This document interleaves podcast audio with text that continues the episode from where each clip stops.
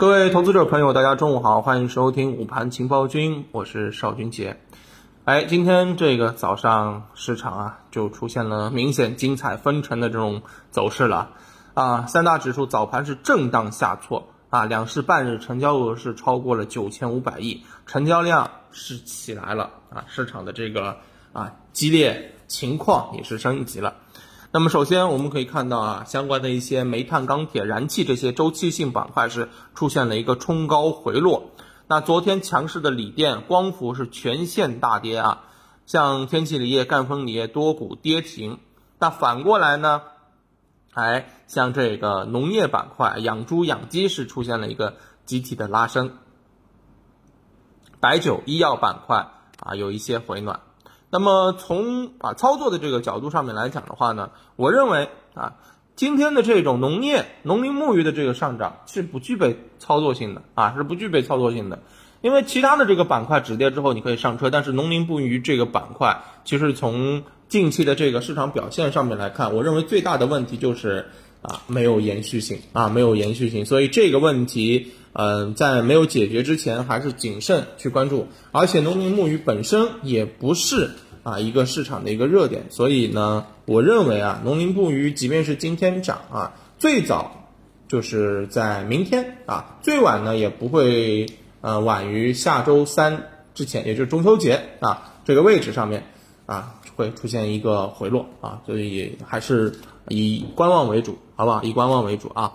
那么另外一方面呢？呃，我们来说一下之前讲到的这个主线啊，主线之所以成为主线，就是因为它的反复和延续性，对不对？那么锂电这一块儿啊是出现了下跌，那么这一波看看啊，在背后这两天指数呃这个板块如果下跌的话，在后面会不会啊有一个明显的啊有一个明显的这个啊这个后面的这个价格持续上涨？因为从昨天的消息上面来看啊，这个拍出的这个矿。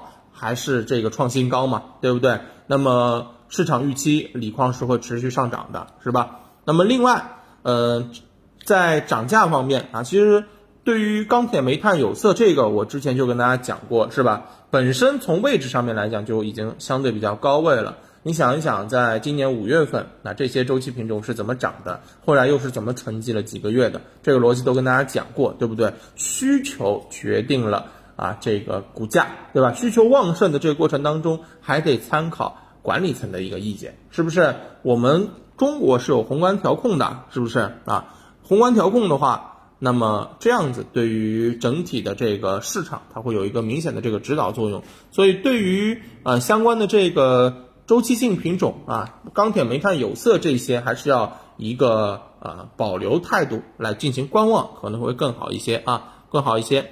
那么另外一方面，呃，从当下的这个事件来讲啊，嗯，锂矿的这个下跌，刚刚讲到的这个锂电的这个下跌，其实也是有一点点啊调控的这个影子在的。因为工信部表示，目前中国能新能源成本依然偏高，电动车关键部件动力电池面临钴镍等矿产资源保障和价格上涨压力，哎。工信部将与有关部门一起加快统筹，提高保障能力啊，其实很简单，对吧？他们想调这个啊，这个锂矿的这个价格，来降低新能源汽车的这个成本，这个逻辑应该是非常明确的吧？是不是啊？所以这个也是有消息的一个刺激，有啊事事件的一些影响啊，这个提醒大家。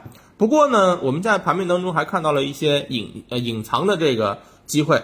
同样也是在涨价当中的，就比如说相关的一些化工，对不对？化工这个板块啊，其实也是有一个涨价的这种预期的啊。那么从累计的这个涨幅来讲啊，很多的这个品种其实也是近期才开始涨啊，它累计的这个涨幅比较低啊，所以我认为还是会有延续性的。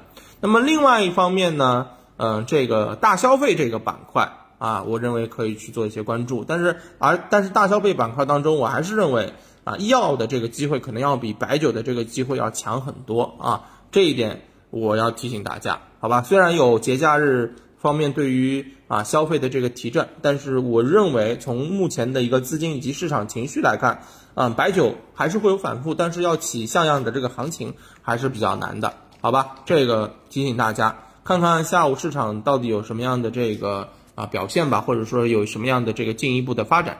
啊，我们等到嗯下午收盘之后再跟大家聊，好吧？就这样了，拜拜。中午就讲到这儿，嗯。